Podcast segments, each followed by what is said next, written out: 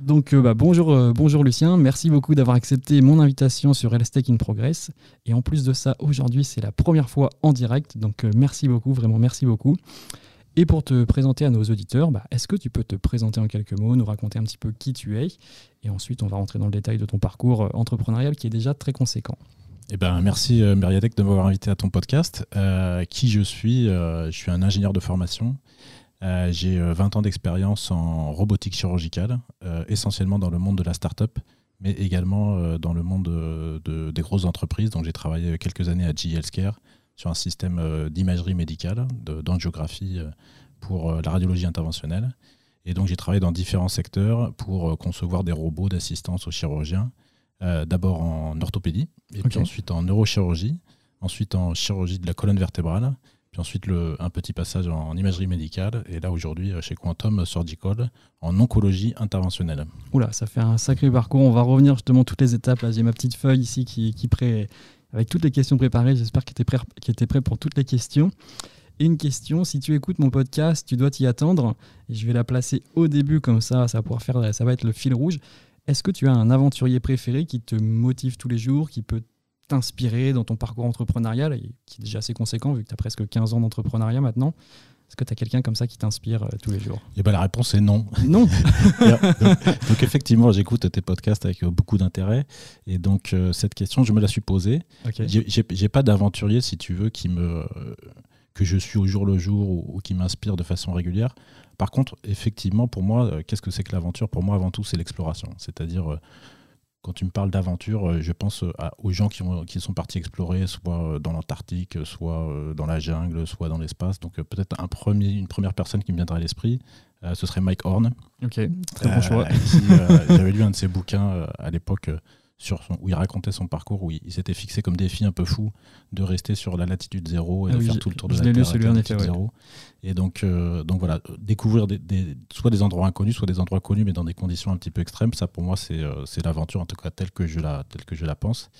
Et puis pour la petite histoire, il y avait une, à l'époque une, euh, une émission qui s'appelait The Island, qui avait un concept assez intéressant, contrairement à Colanta qui, qui, est plutôt dans le jeu avec pas mal de, de, préparation de production, où euh, bah, il débarquait une vingtaine d'aventuriers sur une île. Et puis euh, la mission, c'était de survivre pendant 30 jours et de, et de traverser l'île en complète autonomie et, en survie totale. Je crois que j'ai regardé la première saison, en effet, ça me dit quelque chose. Exactement, exactement. Donc à la fin de la première saison, il y a toujours le, l'appel à candidature. donc j'avais candidaté, j'avais été euh, contacté pour euh, faire partie de la, deuxième saison. Ok, carrément. Et puis euh, à ce moment-là, j'ai appris que j'allais être papa en août et que l'enregistrement allait être en, octobre. Et donc, donc voilà, j'ai décliné, mais ça aurait été une, belle aventure pour moi. Il y, a, y, a, y a quelques priorités dans la vie, en effet. Mais on va revenir dessus parce que tu t'as dit de, se mettre dans des conditions de vie, de, sortir un peu de son, son cadre de vie, c'est ça l'aventure.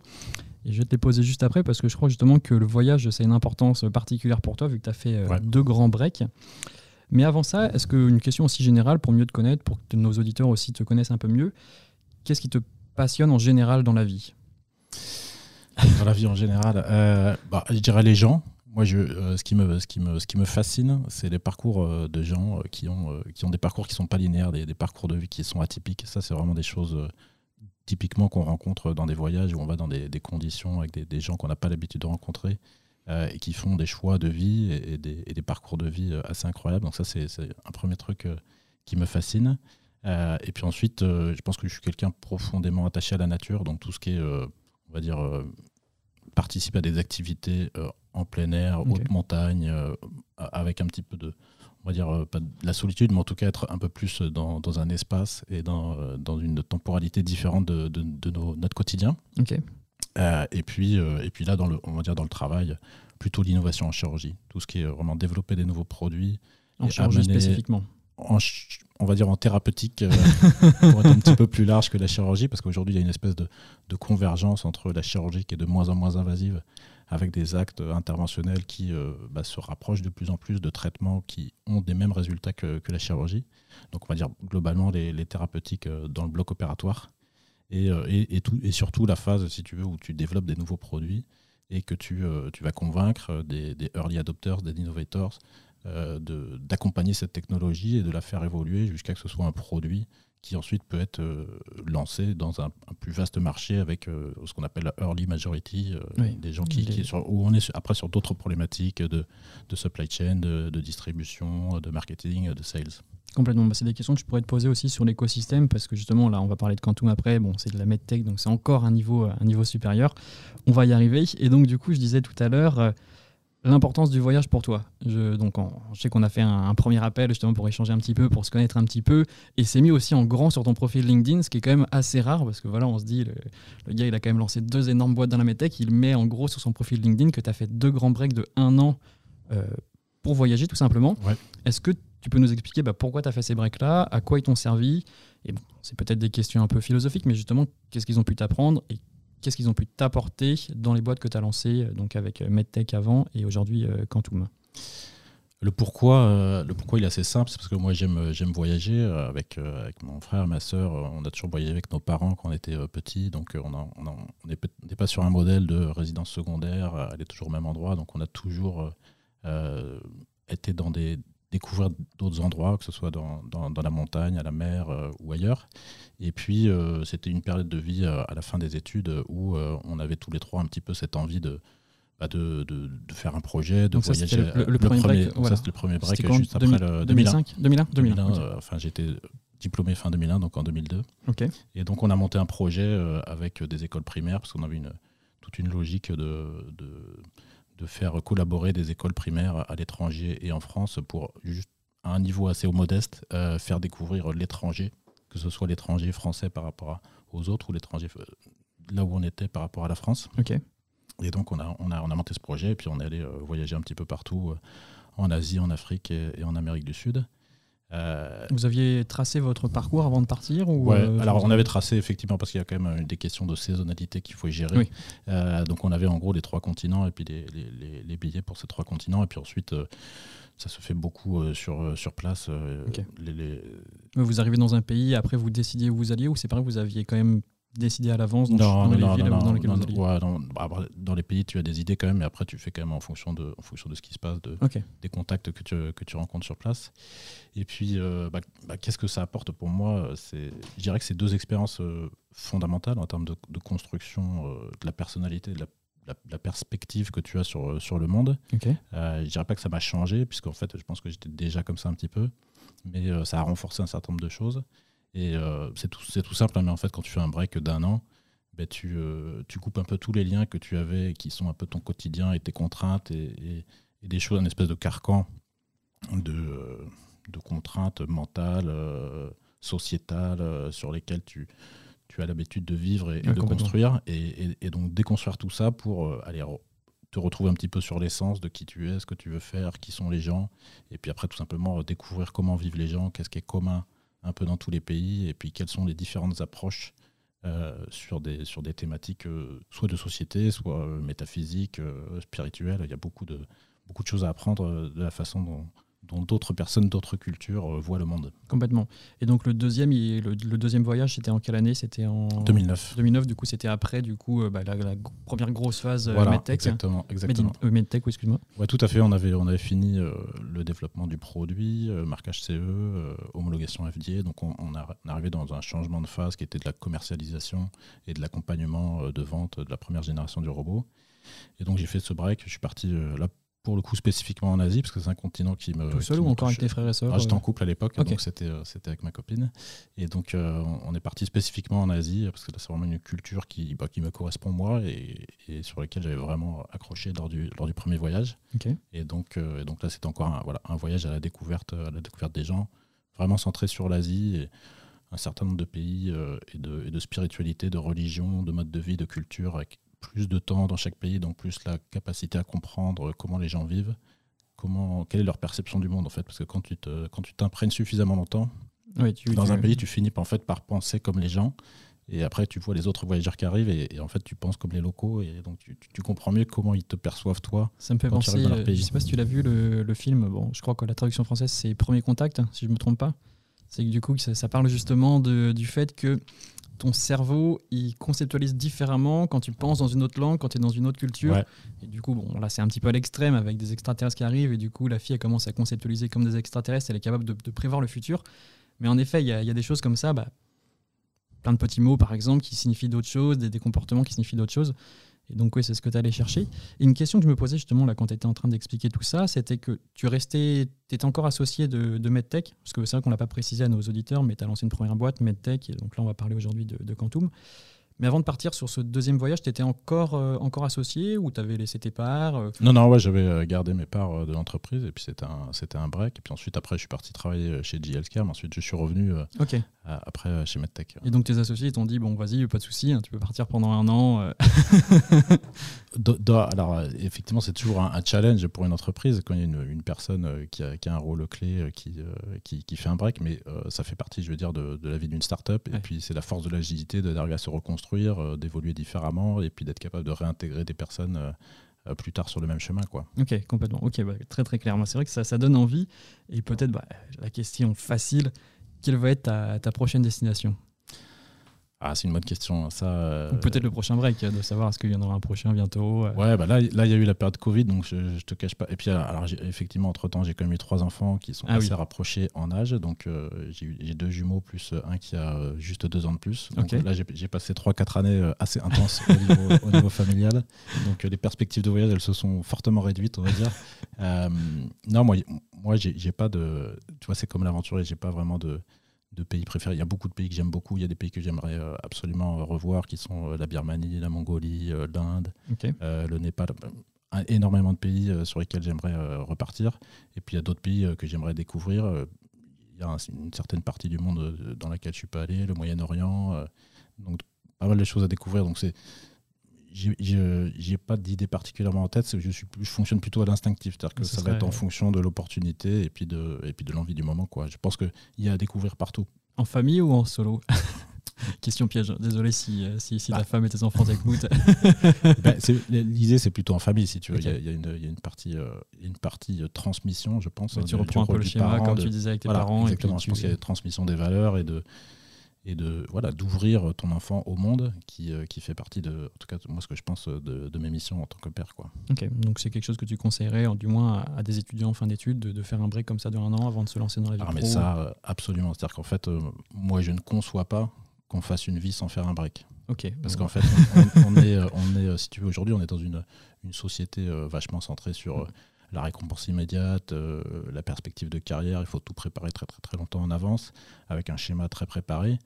Euh, je pense que faire un break, c'est vraiment extrêmement euh, important pour vraiment se recentrer sur soi, prendre la perspective et puis se dire, OK, où est-ce que je vais moi? Qu'est-ce que je choisis moi? Et pas qu'est-ce que la société veut que je fasse ou qu'est-ce que mon entourage veut que je fasse et pas se conformer à, au schéma qu'on essaie de calquer sur soi, mais plutôt se dire est-ce que c'est un schéma qui me convient? Et parfois, ces deux schémas sont les mêmes. Hein il n'y a pas de problème. Mais par contre, au moins, en tout cas, euh, ça vient de, ça, vient de soi-même. Ok. Autre grosse question que je me posais euh, juste avant d'arriver justement sur, euh, sur Quantum, c'est qu'est-ce qui t'a poussé vers le monde entrepreneurial? Qu'est-ce qui t'a attiré vers cet, univers, vers cet univers-là? Comment t'es tombé dans, dans, la marmite, si je peux le dire? Bah en fait, par, ouais, par accident, quoi, quasiment. Je pense que rétrospectivement, je te dirais que c'est ma personnalité. En fait, quand on est comme ça dans l'innovation, dans l'early stage, bah, ça, ça, correspond plutôt à un schéma de start-up qu'à un schéma de, grand groupe, sauf des cas très spécifiques euh, où, par exemple, là, il y avait un, projet très innovant avec une, formulation un peu start-up projet. Un peu entrepreneurial. Voilà, c'est ça, exactement. Euh, ensuite, bah, moi, c'est tout simplement, je suis parti en voyage, je suis revenu, j'ai contacté les gens avec qui euh, j'avais travaillé dans mon stage de fin d'année qui était sur de fin d'études qui était sur euh, un robot chirurgical. Et puis il s'est trouvé que Bertin Naum avait euh, créé sa boîte euh, sur Nîmes à l'époque dans la, pour la robotique en orthopédie. Et donc ça s'est fait comme ça. On a fait un entretien Gare de Lyon dans, la brasserie et puis, et puis voilà. Ok, d'accord. Ok, bah c'est intéressant. C'est une question que, que je me pose et puis peut-être que des jeunes entrepreneurs se posent. Donc tu dis que Bertin, donc, qui est aussi ton associé aujourd'hui dans, dans Quantum, il avait lancé la boîte. Tu arrives juste après. Est-ce que est-ce que tu discutes directement de part quand c'est comme ça, quand tu rentres euh, tôt dans une boîte? Comment, comment ça se passe Ou est-ce que tu les as peut-être acquis plus tard euh, Comment tu es devenu associé dans la boîte? Bah, En fait, il y a plusieurs schémas. En fait, hein. Effectivement, euh, quand moi, à l'époque, c'était mon premier boulot. Hein, donc, j'avais pas toute cette, cette expérience, cette connaissance aujourd'hui que j'ai de, de, structure capitalistique d'une startup et de l'évolution. Donc c'est pas des choses qu'on a discutées au début, c'est des choses qui sont venues après, une fois. Parce que moi j'ai démarré un stagiaire, donc en fait, si tu veux, on va pas non plus donner euh, des parts d'entreprise à, tous les stagiaires euh, dès qu'ils viennent dans, dans l'entreprise. Euh, et- et Désolé ça, pour les stagiaires qui nous écoutent. voilà.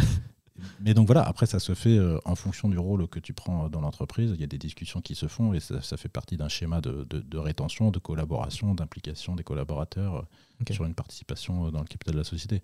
Après la, la deuxième aventure sur laquelle on est reparti, bah, là on s'est plutôt mis d'accord au début euh, tous les quatre en disant bah voilà, nous on veut reconstruire un- une entreprise. On ne sait pas ce qu'on va faire, mais on sait qu'à quatre on va y arriver. Et donc euh, on s'est mis d'accord au début sur le schéma capitalistique de l'entreprise et puis on, et puis on a démarré. D'accord.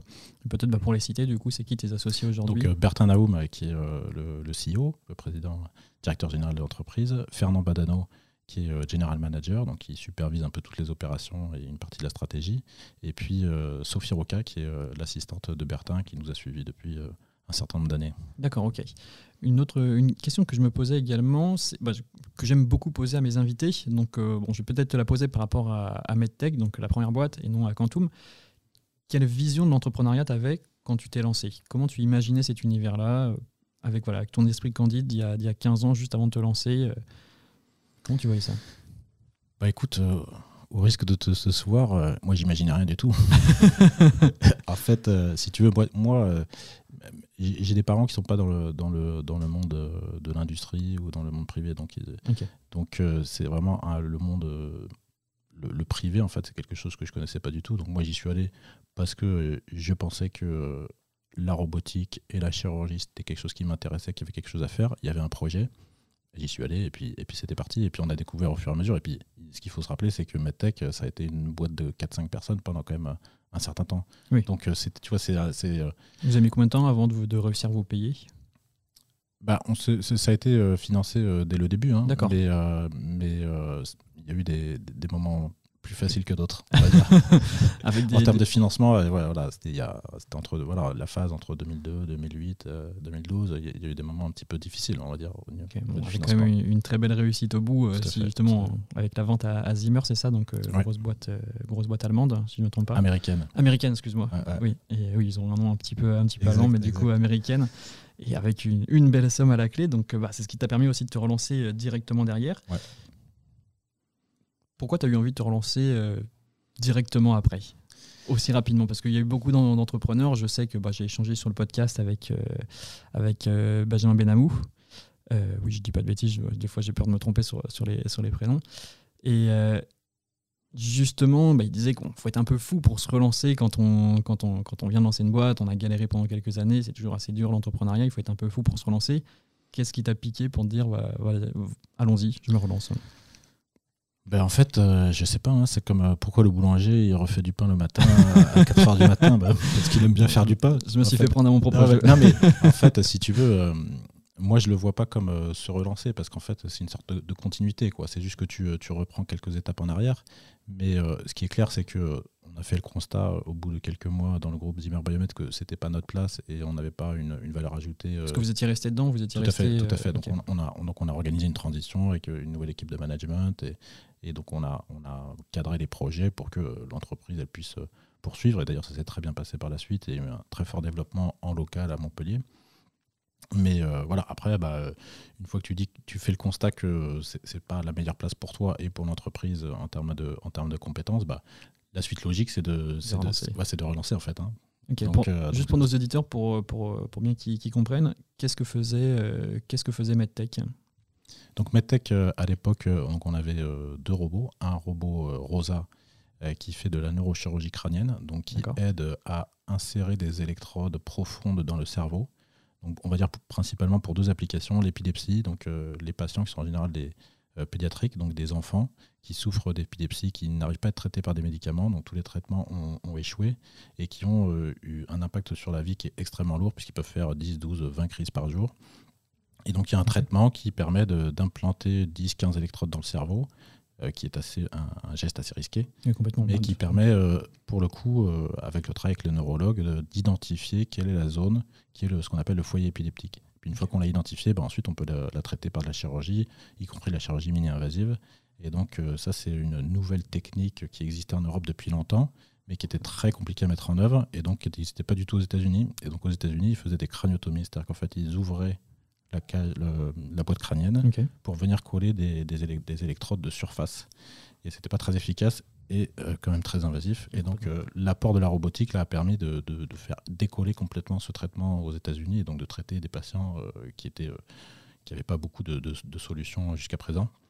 Et puis on avait lancé un deuxième, deuxième robot, Rosa Spine, qui visait à assister les chirurgiens à faire ce qu'on appelle la fusion donc solidariser deux niveaux de, vertèbres en plaçant des vis dans les pellicules qui sont des, des, des, couloirs osseux assez étroits et donc transitionner vers une chirurgie ouverte, d'une chirurgie ouverte vers une chirurgie percutanée mini-invasive. Ok, d'accord. Ok, très clair. Bon, je ne sais pas si je pose la question euh, maintenant ou, euh, vas-y, Vas-y, shoot ta question. je shoot la question. Qu'est-ce qui vous a donné envie de vendre euh, cette première boîte? Alors, on n'avait pas envie de vendre en fait. Hein. Ok. l'objectif, euh, l'objectif d'un entrepreneur, c'est toujours d'essayer d'aller le plus loin possible. Euh, aujourd'hui, nous, dans notre secteur, la référence... Surtout dans la santé, j'ai envie de dire, parce qu'il y a des fois des, secteurs où il y en a qui vont créer des boîtes dans, toujours dans l'idée de se faire... Ouais, tu as raison. Alors effectivement, je généralise à partir de mon cas particulier, donc c'est un peu faux, voire même très faux. Il y a des gens, effectivement, même dans la santé, qui, euh, par exemple en orthopédie, qui font des, des boîtes d'implants uniquement dans le but de revendre à des à des, grosses sociétés parce que le marché est comme ça, il se consolide. Il n'y a pas la possibilité euh, vraiment d'être un acteur majeur euh, sur un secteur euh, pareil. Nous, on est dans la robotique, donc c'est un petit peu différent. Et puis, il y a quand même l'exemple de Intuitive Surgical, qui est aujourd'hui une, énorme boîte mondiale, qui, par contre, est la seule à avoir réussi à, transitionner dans cette phase de croissance pour, être, pour rester autonome jusqu'au bout. Donc, nous, notre logique, c'était vraiment d'aller jusqu'au bout, puisqu'en fait, ça reste nos produits, ça reste nos marchés, ça reste notre vision en fait de comment on fait la robotique, quels produits, quelles sont les prochaines extensions, et donc euh, d'aller le plus loin possible. Et, mais on est arrivé comme à une phase où euh, on va dire que pour euh, franchir la marche du développement de l'entreprise, bah, il fallait lever des capitaux de façon très significative. Et ça, c'était c'était compliqué. D'accord. Et donc, en parallèle, on a eu des discussions avec Zimmer Biomet qui ont amené à, à, une offre. Et donc, ensuite, il y a eu une choix entre bah, est-ce que tu acceptes une offre qui est quand même euh, très intéressante et qui euh, permet de récompenser un peu tous ceux qui ont travaillé d'arrache-pied euh, sur ce projet, ou tu prends le risque de en fait continuer et ne pas réussir?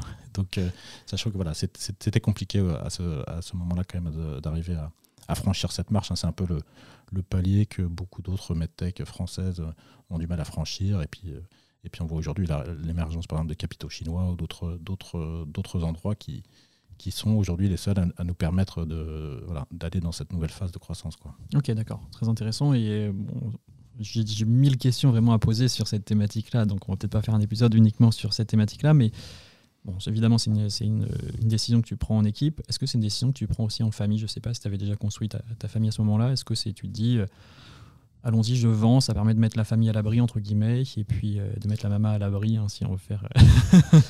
Alors là, pour le coup, c'est une décision entre associés. En fait, euh, la famille, enfin là pour le coup, la famille elle n'est pas impactée quoi.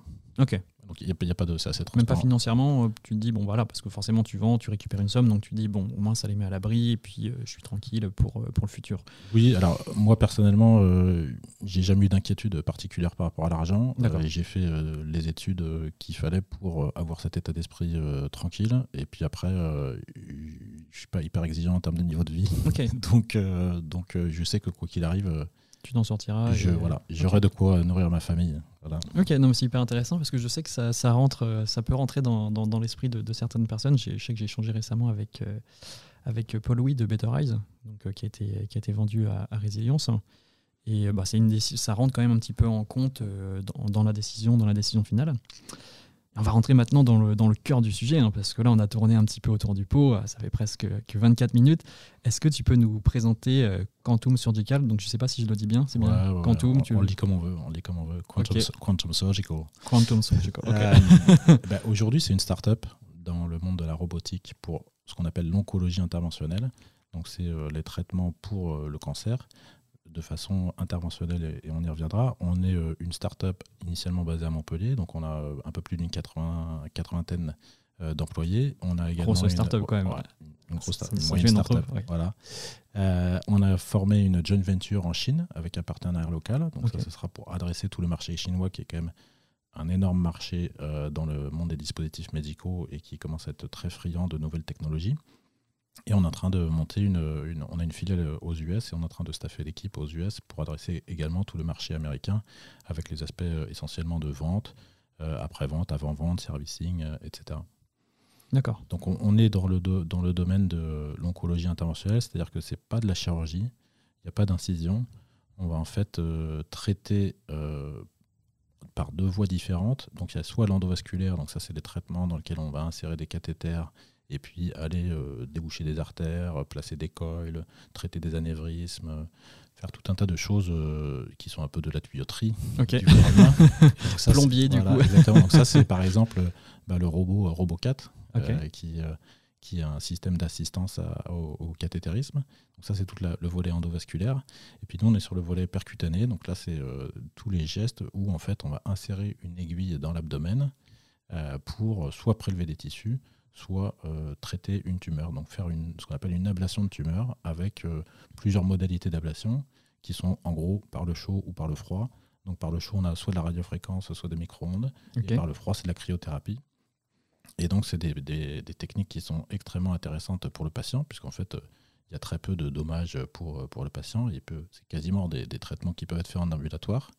Et puis, c'est des traitements très localisés. Donc, contrairement aux au, traitements systémiques, c'est pas tout le corps humain qui, euh, qui est traité, c'est uniquement la partie de la tumeur. Vous, ciblez particulièrement le, cancer du foie, c'est voilà. ça Donc, on a démarré. Euh, on a fait, euh, quand on a, créé la, société, on a pris le temps vraiment de réfléchir à l'idée, le produit, le marché. Et donc, on a identifié que ce marché du cancer du foie, il y avait euh, un besoin clair d'avoir de, l'assistance pour le traitement percutané euh, des tumeurs, on va dire early stage, qui sont des tumeurs qui, qui, si elles sont bien traitées, bah vraiment, il y a, y a, un bénéfice. Et donc, on s'est concentré sur le foie, mais c'est une technologie qu'on a aujourd'hui, dès le début, pensé pour en fait tous les organes qui sont dans l'abdomen, et puis plus loin, le poumon, l'os. Euh, les...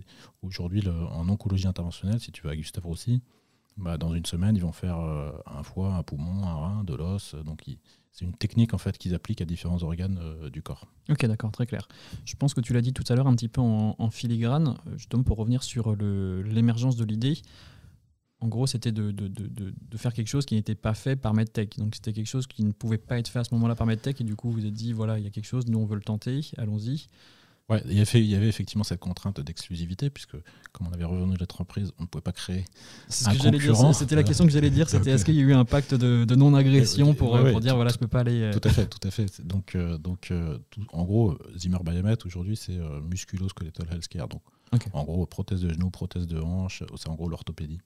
Donc ça, on a mis de côté. Et puis ensuite, on a pris le temps de réfléchir à déjà quels étaient les marchés qui étaient saturés ou qui étaient ouverts, où est-ce qu'il y avait des gros acteurs, des petits acteurs, des moyens acteurs, et puis ensuite quelles étaient les indications pour lesquelles euh, bah, il y avait encore un jet qui était très manuel, très dépendant de l'opérateur, assez compliqué à réaliser, mais quand il est bien fait par des experts dans des centres de référence, alors les résultats sont probants, sont équivalents à la chirurgie, et il y a un bénéfice patient qui est énorme puisque on bascule sur du mini-invasif, ou en tout cas on permet de traiter une tumeur qui n'était pas opérable. Donc on a, on a essayé de trouver ce match un peu en fait entre un, sur un marché qui était disponible et euh, un, besoin, euh, un besoin clinique réel qu'on a confirmé assez rapidement avec euh, des gens sur Montpellier. L'analyse de marché a dû être assez rapide finalement parce que vous l'aviez déjà faite, vous avez quand même une vue exhaustive de l'écosystème. Ben non, en fait, ça a, pris, ça a pris quand même pas mal de temps. Ouais, ça a pris pas mal de ah, temps. Je pensais, que, bah, je pensais, que, vous aviez presque l'idée entre guillemets en sortant de la première boîte. En fait, des idées, des idées, on en a plein parce que si tu veux, quand tu as une, une, une medtech de robotique chirurgicale en France, ben, et puis que tu as un produit sur le marché, en fait, les, les, tes clients, bah, ils ont euh, leurs collègues qui sont en, ORL, en craniomaxillofacial, euh, en radiologie interventionnelle, donc sur tout un tas de secteurs qui finissent par, par apprendre qu'il y a un robot et puis ensuite qui viennent discuter avec toi. Est-ce que, tu, que ça vous intéresserait pas de faire un, robot pour la chirurgie de l'oreille interne? Est-ce que ça vous intéresserait pas de faire un robot pour, euh, En fait, des idées, il y en a plein. Mais après, il faut, il faut quand même bien regarder quelle est l'opportunité économique et puis quelle est l'opportunité en termes de marché et puis quelle est la dynamique aussi de ce marché. C'est ça que c'est un gros challenge. forcément, il y a, plein de problèmes à résoudre en santé, mais c'est peut-être cette phase justement d'analyse marché qui, n'est pas faite par tous, ce qui fait qu'il y a des applications, des solutions qui, arrivent sur le marché, mais qui finalement, bon, il y a, pas, il y a un marché, mais c'est dur de trouver un business model pour, euh, bah, pour, financer ça. Quoi.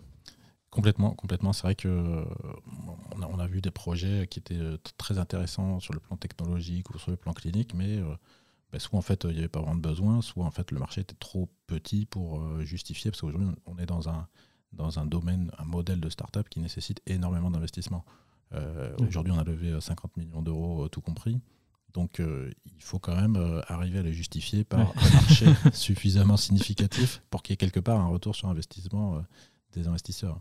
Est-ce que tu as, un conseil pour nos auditeurs qui nous écoutent et qui entreprennent? Je sais qu'il y a beaucoup d'entrepreneurs, euh, LSTEC particulièrement, qui nous écoutent pour justement faire cette analyse de marché. Est-ce que tu fais appel à des cabines externes? Est-ce que tu le fais toi-même? Comment Peut-être voilà deux trois, deux, trois astuces de savoir comment vous avez mené votre euh, votre étude de marché pour être sûr, même si on n'est jamais sûr, pour avoir pour le plus de garanties possible sur, sur ce que vous alliez faire bah, Nous, on l'a mené en interne, parce que si tu veux, moi, c'est un travail que je fais depuis 20 ans, de, de, regarder tout ce qui se passe euh, sur le marché, dans tout ah, C'est le travail du, CTO bah, y a une veille, oui, en fait, il y a une veille, technologique et concurrentielle. Oui, oui, oui, donc c'est les deux en fait. Hein, donc, la veille techno aujourd'hui, moi, elle est très liée à une veille marché. Donc, euh, je surveille un petit peu tout ce qui se passe euh, à la fois au niveau des différentes zones géographiques euh, des, et, des, différentes sociétés.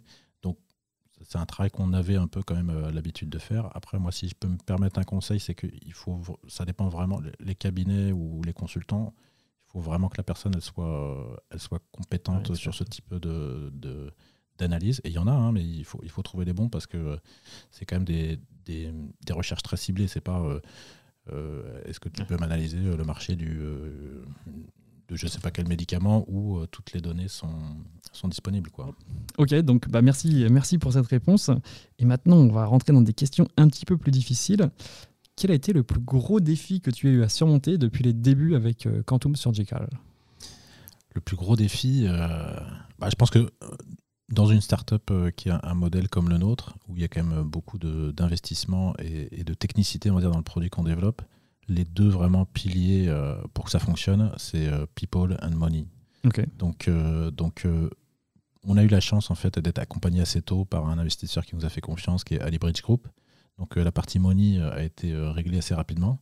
après, c'est pas non plus. C'était l'investisseur qui vous suivait aussi. Tout à fait. C'est un investisseur qui avait investi chez MedTech, qui avait fait une, une, belle, une belle réussite et qui, qui avait confiance surtout dans, dans le, la leadership team et dans la vision et dans la mission qu'on avait, qu'on avait construit. Donc après, le, principal défi, c'est les gens. C'est-à-dire qu'il faut construire une équipe, faire venir des compétences euh, assez différentes, puisque nous, on est... Euh, on n'est pas juste euh, une application logicielle indépendante. Donc il y a du logiciel, il y a de la mécanique, il y a de l'électronique, il y a de la robotique, il y a d'une expertise clinique, voilà, de la mécatronique. donc il, y a, il, y a, du qualité, il y a du réglementaire. Donc il y a toutes ces expertises à faire venir. Et donc le principal challenge, ça a été vraiment de construire assez rapidement cette équipe parce qu'on on a, on est parti sur un, une ambition très forte dès le départ, donc de grossir très vite.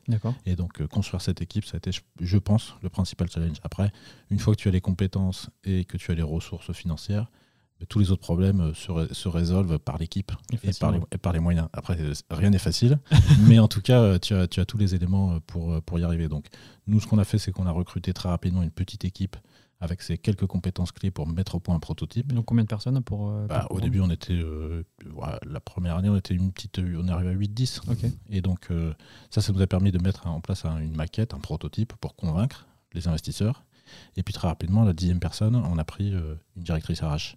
D'accord. Pour justement gérer toute la partie recrutement, des structurations, des ressources humaines pour accompagner la croissance ensuite de 10 à 30, de 30 à 50, de 50 à 80. Et donc on a pris euh, après ensuite une deuxième personne spécialisée dans le recrutement puisque c'était euh, devenu vraiment un job à temps plein. Ok, bah, hyper intéressant. Et euh, est-ce que ça, ça, devait être marrant quand même de devoir se replonger, de remettre les mains dans le cambouis Parce que tu pars d'une équipe, vous avez fini à combien quand tu as fini avec MedTech? Alors on devait être 80 en tout, dont 50 à Montpellier, un truc comme ça. Donc là tu repars à 8 et donc du coup ça veut dire que tu remets les mains dans le cambouis. Est-ce que tu as pris ton tournevis, et allé bidouiller des, Ouais, bah en fait, euh, c'est vrai que tu, euh, tu, tu, repars au début. Après, on a grandi quand même assez vite. Donc en fait, très rapidement, euh, on a. on, a staffé des ingénieurs logiciels, mais c'est vrai que les premières réunions que j'ai faites avec Daniel et Jérémy, qui sont les deux premiers développeurs logiciels, eh ben on, on, va forcément un petit peu plus dans le détail, dans le, dans le bas niveau. Mais la force de, de, la croissance rapide, c'est de pouvoir justement s'extraire de, on va dire, de cette opérationnel et de pouvoir euh, se concentrer un peu plus sur la gestion de projet dans un premier temps, la construction de l'équipe, euh, la construction de la roadmap et puis ensuite de la stratégie. Ok. Et grosse question, parce que c'est en plein dans, plein dans l'air du temps. comment vous répondez aux questions justement de, recrutement RH et de recrutement des techs particulièrement? Bah, c'est du, du travail, hein. c'est-à-dire euh, effectivement. Alors nous, on a quand même l'avantage d'habiter à Montpellier, donc on a un cadre de vie euh, qu'on peut faire valoir, qui, euh, qui, est, qui, est, quand même important, qui est très agréable, qui est aujourd'hui un petit peu quand même dans l'air du temps avec, euh, avec la période Covid, euh, les gens qui habitaient à Paris dans des conditions pas forcément faciles, bah, ils, réfléchissent à habiter dans un cadre de vie un petit peu différent. Ça peut être Nantes, ça peut être on vu sur Nantes avec euh, l'explosion des prix de l'immobilier. Donc, donc, donc, donc, il y a quand même une tendance de fond des gens d'aller rechercher plutôt le cadre de vie. et puis maintenant, voilà, avec les nouvelles technologies, on peut quand même se déplacer vite et puis rester en contact avec, avec ses proches. Et, mais par contre, voilà, après, c'est un gros travail. Nous, vraiment je pense que les, deux leviers qui nous permettent de faire venir des gens, c'est un, la mission, parce que vraiment, euh, il faut vraiment avoir à cœur la mission pour venir chez Quantum Surgical. Et puis deux, euh, le leadership team, c'est-à-dire euh, voilà, la confiance dans les dirigeants, la vision de l'entreprise pour en, faire un succès et faire partie d'une aventure qui va se déployer. Est-ce que ça peut être un argument pour justement, on va dire, décentraliser euh, l'écosystème LST qui est quand même très parisien. Est-ce que ça peut être un argument de dire que dans les villes de province, il y a peut-être moins de concurrence sur les profils extrêmement talentueux qu'il peut y en avoir sur Paris et donc du coup une start-up pourra se développer avec des compétences encore plus fortes euh, en province euh, qu'à Paris? Ouais, je sais, ça, je sais pas, hein, parce que euh, nous, le, vivier à Montpellier, il est assez euh, restreint, donc on en a vite fait le tour, et puis ensuite, tu vas recruter des gens euh, qui, viennent de partout en France. Hein. donc, donc, tu, donc tu, tu, retombes dans le même, dans le même schéma de compétition par, rapport à, par rapport au marché global sur, sur la tech. Quoi, hein. Ok. Oui, il n'y a pas de spécificité particulière. Non. Ok. Et donc, quels vont être là Donc, on a vu les, les, défis, justement un petit peu comment tu comment y avais fait face.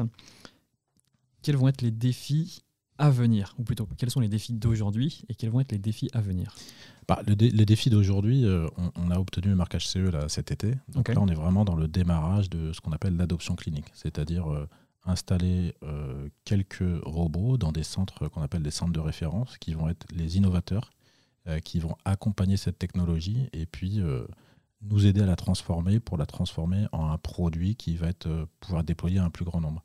Ça, c'est une phase qui est très critique, qui demande beaucoup euh, d'accompagnement de notre part avec les clients, et puis beaucoup d'échanges des clients euh, vers nous et de prise en compte de ce qu'ils nous font euh, comme retour sur le produit, sur le workflow, sur les accessoires, pour vraiment mettre au point toute cette technologie. Et puis également mettre au point, nous, en interne, toutes les fonctions qui vont nous permettre de vendre le produit à plus grande échelle. Donc toute la partie supply chain, approvisionnement. Aujourd'hui, il y a quand même beaucoup de problèmes chez tout le monde d'approvisionnement, notamment de produits électroniques. Euh, et puis euh, la partie servicing, tout, structurer tout ce qui est le post-market euh, pour faire face à des, perspectives de croissance de vente. Donc aujourd'hui, on a deux objectifs qui sont vraiment l'accompagnement clinique du robot dans les centres de référence et puis le lancement commercial, puisque on est comme une entreprise qui a pour vocation commerciale. à vocation commerciale. Et donc ça, bah, c'est un gros travail de vente. C'est des cycles longs. Hein. On est sur des, produits très complexes avec du ce qu'on appelle du capital equipment, donc qui ont des cycles de, de, vente assez longs. Et donc il y a il y a beaucoup d'efforts à faire euh, avant d'arriver à faire décoller la vente. Est-ce que ces premiers testeurs, ce sont des testeurs payeurs ou est-ce que vous leur donnez euh, gratuitement et puis vous, vous, travaillez avec eux pour développer le produit? Alors nous, notre conviction, c'est qu'il euh, ne faut pas rogner la valeur de ton produit. Donc on est toujours dans une logique où il va y avoir effectivement un partenariat, puisqu'en fait on va échanger des choses. Donc eux, ils vont nous accompagner sur certaines choses, ils vont faire des études cliniques, ils vont faire un certain nombre de, de nous accompagner sur un certain nombre de travaux. Donc il y a effectivement euh, des conditions financières qui sont particulières pour les premiers qui vont euh, innover sur cette technologie, mais on reste quand même sur euh, une dynamique où il faut que, il faut que le client perçoive la valeur du robot Epion et donc soit prêt également lui aussi à investir, y compris financièrement, dans cette technologie. D'accord, ok. Et qu'est-ce que je veux dire? Donc, Est-ce que toi, tu es en discussion aussi directe avec des, des, personnes qui bossent dans les hôpitaux? Est-ce que tu les as directement? Est-ce que tu restes en contact du produit? Ou est-ce que justement, des fois, il y a un peu un risque, le, fait bah, de grossir, de devenir une plus grosse boîte, de, bah, de se décorréler de, de... Oui, alors ça c'est un risque, hein, c'est vrai, c'est un risque, mais qu'on voit plutôt sur des, grosses boîtes. Alors moi je suis très market focus, très customer focus, donc je suis. Euh, ce qui m'intéresse moi c'est le produit. Euh, c'est pas avant, avant la technologie, ce qui m'intéresse c'est le produit et quel va être le, retour des utilisateurs. Donc aujourd'hui on a la chance d'être accompagné euh, depuis, depuis plusieurs années par un certain nombre d'équipes médicales en France euh, qui viennent ici euh, surtout à Quantum Surgical pour faire des tests qu'on appelle des tests de usability, donc de facilité d'utilisation du dispositif, des tests de validation, des tests de prototypes sur les, prochaines fonctionnalités qu'on est en train de, de développer, de concevoir. Donc, donc c'est des gens qu'on voit très régulièrement euh, en mois de janvier, je pense qu'on en a vu 10-15 euh, peut-être qui sont venus chez nous. Ok, d'accord. Oui, c'est bien pour rester toujours euh, proche, proche de son utilisateur final. grosse question, parce que tu me l'as spoilé un petit peu dans, ma trame. Normalement, je mets, je mets une question, je me dis qu'est-ce que, qu'est-ce que tu vas faire, qu'est-ce que tu ferais avec 50 millions d'euros pour développer ta boîte? Bon, il s'avère que, tu as déjà eu 50 millions d'euros. Donc, qu'est-ce que tu ferais là si, si, tu devais rajouter, je sais pas, 100, 150 millions? Qu'est-ce que tu ferais pour développer encore plus vite Quantum? Alors c'est un bon sujet. C'est assez compliqué parce que nous, on est sur euh, des, euh, vraiment ce marché sur lequel on est. Alors si, on était sur un autre marché euh, déjà mûr en termes de robotique, il y aurait un effet de scale-up sur les ventes qui nécessiterait, qui consommerait beaucoup de cash. Donc pour lequel on pourrait se dire, bah, je vais adresser un certain nombre de marchés sur lesquels je ne suis pas présent, sur lesquels je sais que ça, ça nécessite beaucoup d'investissement et que je vais avoir un retour. Aujourd'hui, nous, on introduit une nouvelle technologie dans un marché qui ne connaît pas la robotique. Donc, on sait qu'il y a quand même un certain temps long. Il y a des choses qu'on ne peut pas trop accélérer. Par contre, euh, par exemple, il y a euh, potentiellement de la diversification à faire. C'est-à-dire qu'aujourd'hui, on est sur un, robot euh, qui a un capital equipment avec une, offre de maintenance. Et donc, potentiellement, il y, a des, il, y a des, opportunités d'étoffer en fait, l'offre, la solution qu'on propose pour le traitement du cancer avec bah, d'autres devices ou d'autres solutions logicielles ou d'autres solutions de services qui peuvent compléter un petit peu un écosystème de solutions euh, pour le traitement du cancer. Ça, ça pourrait être une, une, piste si tu me fais un petit chèque de 100 millions. je ne suis pas en mesure de te le faire euh, tout de suite, ce, petit chèque de 150 millions. Peut-être euh, peut un jour. Mais dernière question justement sur, sur Quantum. Est-ce que ça ressemble aujourd'hui à ce que tu pensais quand vous êtes lancé dans l'aventure Quantum? Oui et non.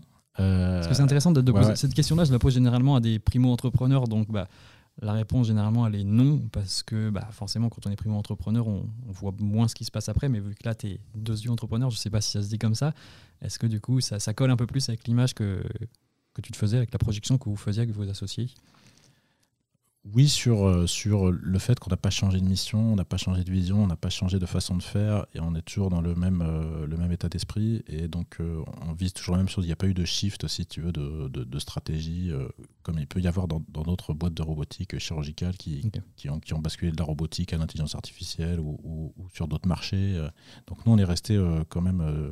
moi, j'avais rédigé le dossier Jeune entreprise innovante je pense que si je le ressors aujourd'hui, euh, sur les 20 pages, il n'y a pas grand-chose euh, grand chose à changer. Quoi. Je, pourrais le, le refiler euh, demain sans trop de difficultés. donc sur la vision, la mission, non, ça n'a pas changé. Après, monter une équipe de 80 personnes, c'est pas quelque chose qu'on a fait en aussi peu de temps. Donc en fait, forcément, ça. C'est nouveau, ouais. ouais c'est nouveau. Et puis, on n'avait pas de, de, perspective particulière, d'exemple de, de, croissance aussi rapide. Euh, et donc, donc d'une certaine manière, c'est un peu différent. Et puis, euh, on a fait quand même venir euh, pas mal de gens d'autres, d'autres environnements, d'autres, d'autres milieux. Et donc là, par exemple, typiquement, on s'est mis à l'agilité dans toute l'équipe engineering. C'est un mode de fonctionnement nouveau qui apporte beaucoup de choses, qui est pas toujours facile à mettre en place, mais en tout cas qui apporte une autre vision. Et donc ça, ça, fait partie des choses qui vont changer. Une question, euh, bah là, tu viens de m'y faire penser, tu viens tout juste de m'y faire penser. Quelle est peut-être la plus grosse bêtise que tu aies fait avec euh, MedTech ou la plus grosse bêtise que vous avez fait avec MedTech et du coup que tu n'as pas reproduit aujourd'hui euh, chez Quantum?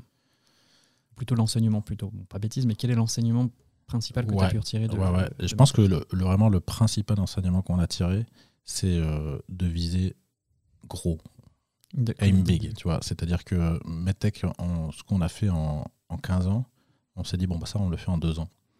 Euh, et c'est vraiment, euh, en fait, euh, une logique un petit peu française hein, de, construire les choses petit à petit et puis de, vraiment être sûr qu'on va avancer et de, et de se dire que bah, on est une petite start-up française, donc on peut lever 2 millions. Alors qu'en fait, la même, la même mission, la même boîte avec le même nombre de personnes aux États-Unis, il vrai 10 fois plus d'argent, ils auraient beaucoup plus d'ambition. Donc vraiment, nous, le, quand on est reparti sur ce schéma Quantum Surgical, on est reparti avec une ambition qui était vraiment très différente de Quantum Surgical, de MedTech. Mais est-ce que du coup c'est quelque chose qui est possible pour des, des primo-entrepreneurs? Parce que c'est un peu la, c'est, une question rhétorique parce que j'ai, peut-être un début de question parce que forcément des investisseurs ils vont pas ils vont pas suivre des primo-entrepreneurs, ils vont du coup bah, leur donner 1, 2, 3 millions peut-être, allez 5 millions. Euh, s'ils sont vraiment séduisants, mais euh, pour avoir des, des, gros chèques, on va dire ça comme ça, comme vous du 40 millions, comme Résilience qui vient d'avoir 50 millions, c'est quand même des personnes qui ont fait leurs preuves avant et qui permettent d'aller très vite. Donc euh, je suis complètement d'accord avec ce que tu dis, mais c'est que finalement l'écosystème fait que euh, même, même, si on pense, même si on pense gros, quand on est primo-entrepreneur, est-ce qu'on n'est pas un peu bloqué quoi? Ouais, c'est sûr. Bah, c'est sûr que c'est pas le même challenge. Après, je pense qu'il y a peut-être, euh, nous, on est dans un créneau qui est très spécifique, avec euh, vraiment, euh, donc il faut vraiment une bonne maîtrise de, du domaine par l'investisseur pour vraiment miser autant d'argent. Après, il y a peut-être d'autres créneaux qui sont pas des créneaux que moi je connais, sur des applications, sur des services en ligne, sur lesquels je pense qu'un primo entrepreneur peut, peut viser, avoir de l'ambition très, très rapidement.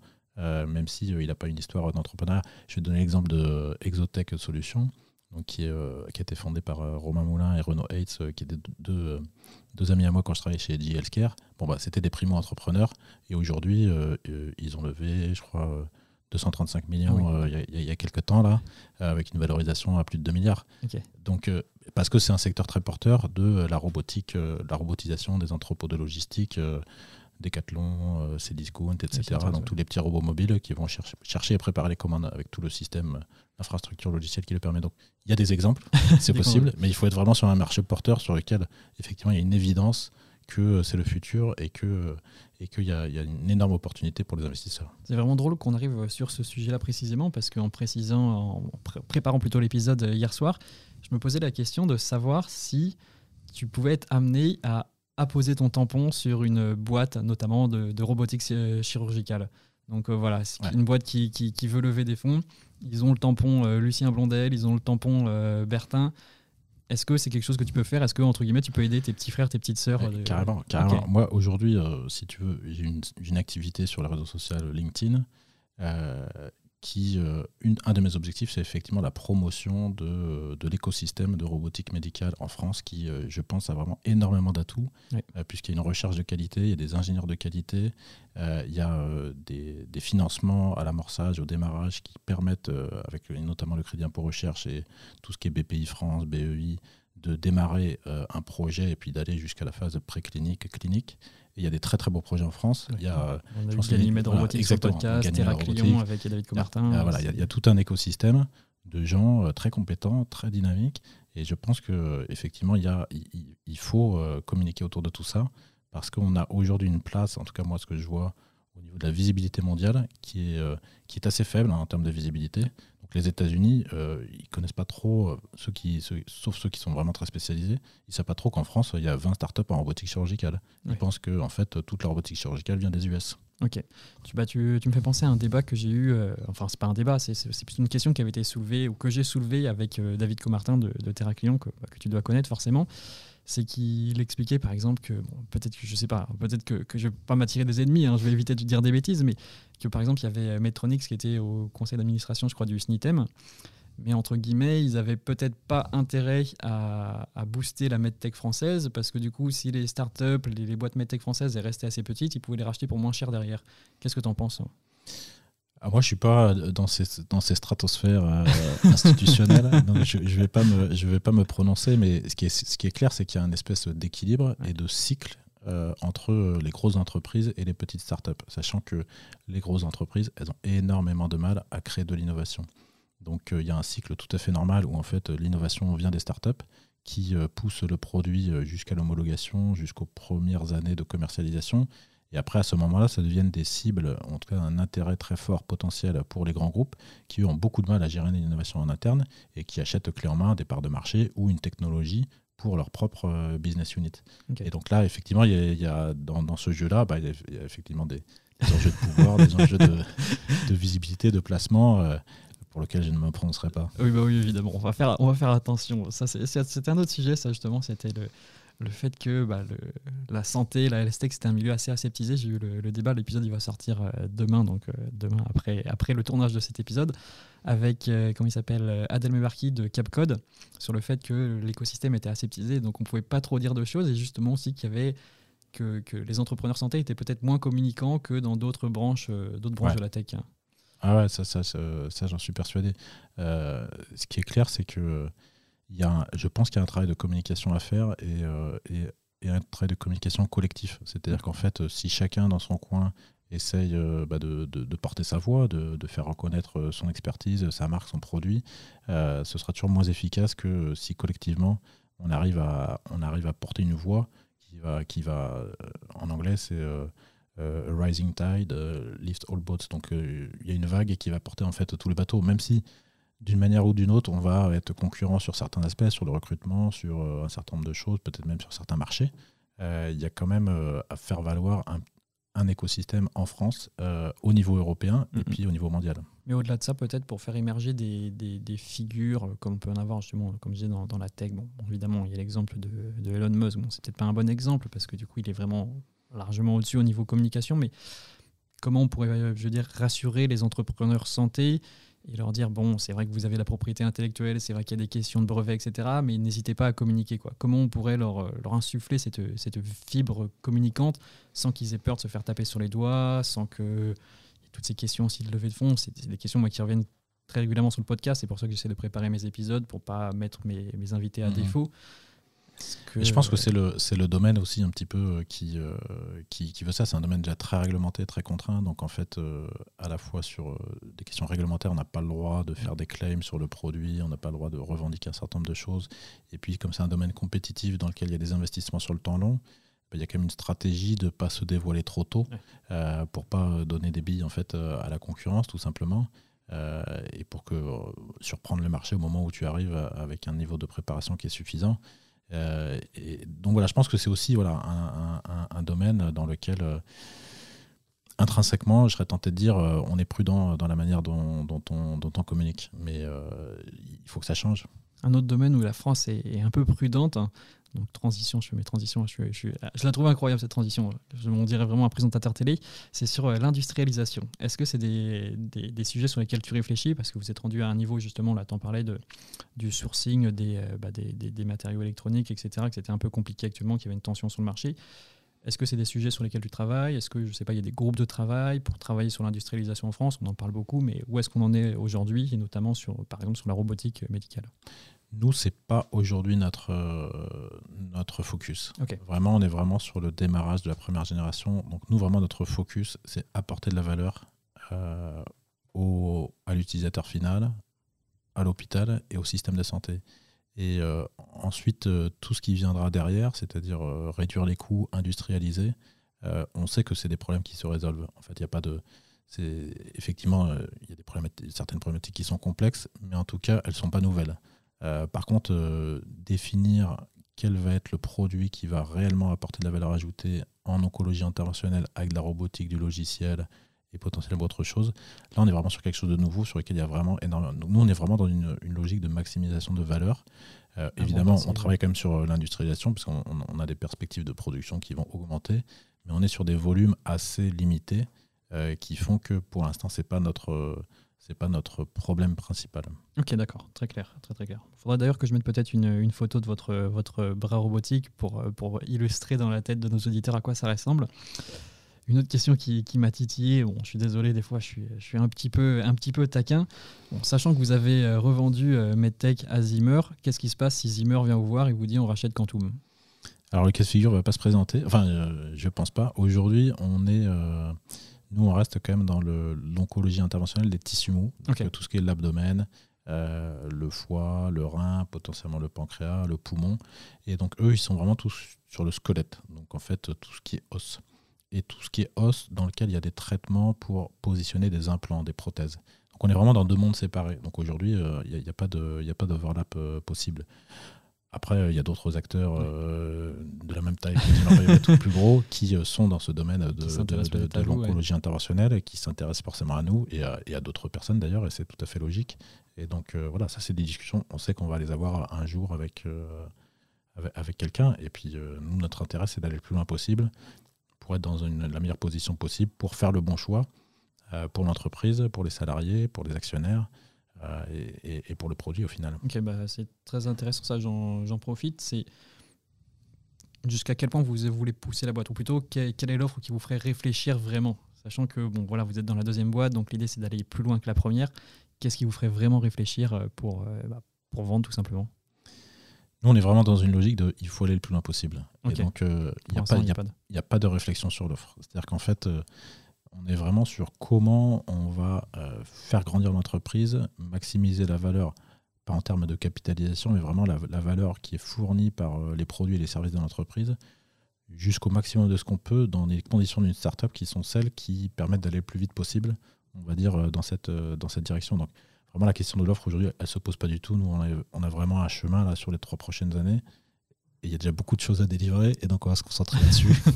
tu me voyais sourire, j'allais te poser la, la question opposée de savoir si à l'inverse, vous, vous étiez en train de regarder des jeunes startups qui arrivaient pour peut-être racheter une startup et du coup faire des, faire des fusions. Je sais que c'est une thématique qui est, vraiment dans l'air du temps. J'en parle euh, dans, mes discussions actuellement, ça revient très régulièrement que pour que l'écosystème français brille à l'étranger, il faut une consolidation, il va falloir des fusions, etc. Donc est-ce que c'est un sujet que vous avez sur la table? Est-ce que vous, commencez à regarder les, petites startups de robotique qui, qui sortent à droite à gauche pour... Euh, alors nous, on va pas regarder forcément les startups de robotique parce que vraiment, le, si on consolide, si on fait une, acquisition euh, d'une autre entreprise, ce sera plutôt pour pour ce que je disais au début, c'est-à-dire étoffer le portefeuille euh, de produits et de solutions autour de ces mêmes thématiques qui est euh, l'oncologie. Donc, on n'a pas de logique à racheter, par exemple, quelqu'un qui, qui ferait un même, robot sur soit complètement quelque chose de différent. Bah, euh, Ganymede Robotics qui font un, superbe système pour la chirurgie osseuse. Là, on serait sur deux marchés complètement euh, différents. Donc, euh, ce serait une dynamique qui serait trop compliquée à, poursuivre. Donc, ce serait plutôt sur bah, des, systèmes qui seraient complémentaires aux robots dans le traitement du cancer. Aujourd'hui, ce n'est pas quelque chose qu'on regarde de façon très active. C'est toujours effectivement quand on est entrepreneur qu'on a des fonds et euh, qu'on a des, on, veut faire de la croissance, c'est effectivement toujours quelque chose qu'on a dans la tête pour se dire bah, est-ce qu'on peut faire On est la croissance organique et puis la croissance externe. Donc s'il y a des opportunités, on va les regarder, on va les évaluer, peut-être qu'on va faire des propositions, mais ça reste euh, pas dans notre feuille de route stratégique euh, immédiate. Est-ce que ça peut être quelque chose que des investisseurs peuvent vous pousser à faire Complètement. Alors c'est plutôt effectivement par le biais des investisseurs qui euh, vont nous, euh, nous, inciter à regarder telle ou telle entreprise qui font quelque chose de complémentaire. Et puis là, on va effectivement bah, évaluer la technologie, voir comment elle peut s'intégrer, nous, dans notre plateforme technologique. Où est-ce qu'on va pouvoir faire des synergies? Est-ce que vraiment ça s'intègre bien? Quelles sont les compétences? Est-ce qu'elles sont redondantes? Est-ce qu'elles nous permettent de grossir vite, d'accélérer? Donc ça, ça fait partie effectivement de, des choses qu'on a fait. D'accord, ok. Euh, et qu'on n'a pas poursuivi. Mais qui, arriveront peut-être encore euh, dans le futur. Et pour finir justement cette partie sur, euh, bah, sur l'écosystème, on vient de parler des investisseurs. Et j'ai souvent entendu parler sur le podcast, dans des échanges à droite à gauche, informels, formels, que la MedTech c'était le parent pauvre de la LSTech. Est-ce que c'est toujours le cas? Est-ce que tu peux nous parler peut-être de la dynamique que tu observes? Tu parlais tout à l'heure des fonds chinois. Il me semble d'ailleurs que l'un de vos investisseurs principaux, il est chinois, si je ne me trompe pas. Est-ce qu'aujourd'hui, on est structuré en France, en Europe, pour, euh, pour financer les, euh, les startups MedTech? Alors, ça, il faudra poser la question à mon CFO, mais euh, en tout cas, moi, ma perspective, telle que je, telle que, avec les informations que j'ai, c'est qu'aujourd'hui, on a beaucoup, en tout cas en France et avec l'Europe, on a beaucoup de véhicules financiers y compris non dilutifs, donc c'est-à-dire qu'ils ne vont pas prendre de part au capital de l'entreprise, qui permettent de développer une start-up dans, euh, on va dire, les 3-4 premières années pour aller jusqu'à la commercialisation. Et donc, euh, on le voit avec euh, bah, des prêts, avec euh, des euh, subventions, avec des projets européens, avec des projets français, avec des projets régionaux. Donc là, il y a beaucoup de, mécanismes. Et puis, il y a aussi des investisseurs qui maintenant sont familiers avec, notre domaine et qui sont prêts à, prendre le risque au démarrage. Après, là où c'est plus compliqué, c'est quand on arrive à, des tours, voilà, série, ce qu'on appelle série B, série C. dans la, levée de fonds, il y a le seed fund, euh, ensuite série A, série B, série C. quand on est au deuxième et troisième tour, euh, voilà, là, il faut vraiment des gros gros acteurs qui ne peuvent pas être français, donc qui sont européens. Et c'est peut-être là où on, a plus de problèmes à convaincre, euh, à, convaincre des fonds d'investir dans des, dans des marchés qui ne sont pas encore existants. En fait, c'est des marchés à créer. Nous, on est sur un marché qu'il faut qu'on crée. Donc, contrairement, par exemple, à, à d'autres entreprises qui sont sur un marché qui existe déjà, où il y a déjà un certain nombre d'acteurs qui, qui, fournissent des solutions et donc la taille du marché adressable, elle est bien connue. Nous, on est sur, une, sur un secteur où on va, en même temps qu'on va commercialiser le produit, on va créer le marché. Donc il y a un espèce de double challenge. Euh, et, et, donc ça, c'est plus compliqué, euh, c'est plus compliqué à faire, euh, à, faire comprendre. Et par contre, effectivement, aujourd'hui, en tout cas là, dans les quelques dernières années, bah, il y, y, a des capitaux, il y, y, a des liquidités qui viennent de Chine qui euh, cherchent en fait tout simplement à, à placer leur liquidité Ouais. et donc euh, qui voient tout à fait euh, l'opportunité en Europe ou aux US, hein, y compris ou en Israël, bah, de miser sur, sur des, des investissements plus risqués de start-up et donc, et donc de d'investir dans des sociétés comme, euh, comme Robocat, comme Quantum Surgical, avec euh, sous, sous forme de partenariat à chaque fois. D'accord. Et euh, c'est une question que je n'ai pas posée euh, précédemment. C'est que vous allez adresser principalement quel marché? Marché français, marché allemand, marché américain, marché chinois peut-être du coup? Voilà, donc exactement tout ça à la fois en même temps. fais les questions et les réponses. Ouais, ouais, non, mais tu as raison, tu as raison. En fait, et, vois, ça, ça, ça rejoint la, la réponse que je t'avais faite avant. Dans l'histoire de MedTech, on a adressé ces marchés un par un. Et donc, ça a pris beaucoup de temps. Et là, c'est ce que tu dis. Euh, et donc là, l'idée, c'est vraiment de dire, bah, nous, on fait les trois marchés en même temps. Aujourd'hui, c'est quoi les trois marchés? C'est les États-Unis, évidemment, l'Europe, qui est un marché un petit peu plus compliqué parce qu'il y a un top 5 des, euh, on va dire, Angleterre, Allemagne, euh, France, etc. Et puis après, il y a tout un tas d'autres plus petits marchés qui, du coup, à chaque fois, sont plus compliqués à, à- à établir. Et puis la Chine, la Chine qui est vraiment un énorme marché potentiel. C'est facile euh, d'a- d'a- d'aller s'implanter en Chine C'est une question que je pose parce que comme, tu, comme vous avez des investisseurs justement euh, chinois, est-ce que c'est assez facile? On dit que ça peut être assez un peu plus compliqué. Ouais, c'est pas, non, c'est pas si facile. Et ce qui est pas facile, c'est que ça change. donc, euh, donc, euh, donc voilà, nous on a, on a, on a réussi par exemple avec l'histoire de Rosa à, à adresser le marché euh, Asie-Pacifique, donc la Chine, mais aussi l'Inde et puis d'autres pays en Asie du Sud-Est.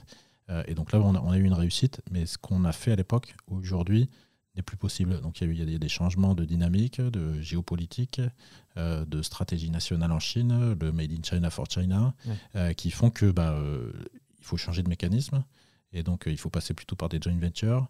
Et puis voilà, aujourd'hui on est quand même dans un contexte, il y a eu un petit peu quand même quelques tensions entre les États-Unis et la Chine. Et, donc voilà, il y a, y a- y a quand même un certain. Donc ça change quoi. Donc c'est plus compliqué à appréhender. Je trouve qu'aujourd'hui euh, le marché chinois est quand même plus compliqué à appréhender. C'est une énorme opportunité, ça c'est clair. Et le fait d'avoir des investisseurs chinois, forcément, ça peut vous Exactement, aussi, exactement. euh, Donc ça, donc c'est un, un investisseur qui est en fait international, hein, qui est basé à Hong Kong et puis en fait qui qu'on appelle cross border, donc euh, qui va faire le lien entre euh, les US, l'Europe et, et la Chine. Mais effectivement, c'est un investisseur qui a un gros réseau en Chine et donc qui nous permet de bah, d'appréhender de toute façon très simple la culture chinoise déjà. Mhm, quelle est aujourd'hui le quelle est aujourd'hui la dynamique dans laquelle s'inscrit euh, l'industrie médicale euh, du medical device euh, en Chine? Quels sont le- les, les véhicules, les, les façons de travailler en Chine pour le marché chinois? On en revient un petit peu à ce que tu disais au début de l'épisode avec le voyage, c'est que quand tu t'imprègnes d'une culture, tu. euh, Exactement. Et donc, vu de loin, c'est-à-dire que aujourd'hui en Chine, c'est impossible d'y aller sans, sans avoir. Nous, on a, on a, on a recruté quelqu'un spécifiquement euh, d'origine chinoise qui fait le lien entre notre joint venture et l'entreprise parce que sinon c'est c'est plus, possible c'est plus possible. Donc il faut vraiment c'est vraiment euh, très important d'être euh, très connecté en fait avec ce marché. Hyper intéressant ça. Est-ce que tu recommanderais à des boîtes de, de s'adresser à des investisseurs chinois pour, euh, pour aller plus facilement vers la Chine? Est-ce qu'il y a peut-être des contre-indications? Est-ce que, je sais pas, est-ce qu'il y a des choses à dire là-dessus Ouais, c'est une bonne question. Euh, oui, non, moi, moi, alors moi personnellement, j'ai pas de un investisseur qui soit chinois, européen ou américain, ça, ça ne me dérange pas particulièrement. Euh, ce qui est clair, c'est que c'est une question complexe. Donc euh, moi, ce que Ouais, je recommanderais, ce que je recommanderais, c'est d'aller un, un épisode de podcast dédié sur cette thématique. d'aller vraiment demander un aux entrepreneurs qui sont passés par là, deux aux cabinets. Aujourd'hui, il y a des cabinets spécialisés dans, dans ce type de, de, de transactions, de, de construction, de partenariats, euh, qui sont des gens, euh, notamment français, euh, qui euh, vivent depuis 20 ans là-bas et qui font que ça toute la journée, et, qui, et qui, eux, vraiment vont comprendre la dynamique euh, et euh, les attentes d'un côté, les attentes de l'autre, et euh, ce qu'il ne faut pas faire, ce qu'il faut faire, ce qu'il faut dire, ce qu'il ne faut pas dire. Donc, euh, ce qui est clair, c'est qu'on ne peut pas faire l'impasse de la stratégie chinoise aujourd'hui. Mais par contre, il faut être vraiment bien accompagné. Ouais, L'accompagnement, c'est un petit peu, de toute façon, c'est- la clé de voûte de l'entrepreneuriat. J'ai vraiment l'impression, bon, c'est ce qui revient très très souvent. Et pour finir euh, cet épisode, je vais te poser plutôt quelques petites questions, allez, un peu plus informelles, si on peut, on peut dire ça comme ça. Quelle a été ta plus grande surprise sur euh, l'année 2021 La rencontre avec des gens. Ok. Euh, j'ai, au, au travers du réseau LinkedIn, là, je, je me suis connecté avec beaucoup de gens et, euh, et j'ai fait des très très belles rencontres. De gens euh, que je n'aurais jamais rencontrés sinon. Euh, podcast, voilà. voilà, qui, vivent, qui vivent à la fois dans des pays euh, plus loin et, y compris des gens qui, habitent pas très loin de chez moi. Et, et, voilà, pour moi, c'est vraiment la rencontre avec les gens, la connexion. Est-ce qu'il y a eu un fait marquant autrement, quelque chose, un gros événement peut-être que tu n'attendais pas avec Quantum bah, Quantum, en fait, on a livré ce qu'on avait dit, donc euh, on était très contents. Euh, c'était le, milestone, c'était d'avoir le marquage CE avant de déclencher le, la levée de fonds juste derrière. Tout à fait. En gros, vraiment les, les, les, deux étapes clés, la levée de fonds et puis, euh, et puis le marquage CE, qui sont vraiment l'aboutissement d'un travail très important de toute l'équipe pendant 4 ans et qui sont vraiment le, la clôture en fait, hein, d'un cycle, cycle de l'entreprise et qui, qui permet d'ouvrir aujourd'hui ce nouveau cycle qui démarre avec euh, un premier système installé à l'Institut euh, Gustave Roussy, des premiers patients qui sont traités, des retours utilisateurs, des perspectives commerciales. Donc c'est effectivement c'était vraiment la, clôture d'un premier cycle de 5 ans et puis là on réouvre un nouveau cycle euh, de 5 ans. Mais pour moi, c'était. Enfin, voilà, ça faisait 4 ans que je l'attendais. Hein, c'était quand même plus rapide. Le cycle était beaucoup, beaucoup plus rapidement que le premier avec, avec MedTech. donc, sacrée réussite là-dessus. on l'a évoqué, je pense, tout à l'heure un petit peu. Parce que tu disais que quand tu bah, quand, entreprends, forcément, tu, reçois des sollicitations de personnes qui voudraient travailler avec toi, qui te proposent bah, peut-être des, nouveaux projets. Si tu devais relancer une boîte aujourd'hui, qu'est-ce que tu lancerais dans la santé? Hein, Je, m'entends. C'est une bonne question. Moi, il y a beaucoup de technologies qui m'intéressent, là, qui sont un peu périphériques à notre système.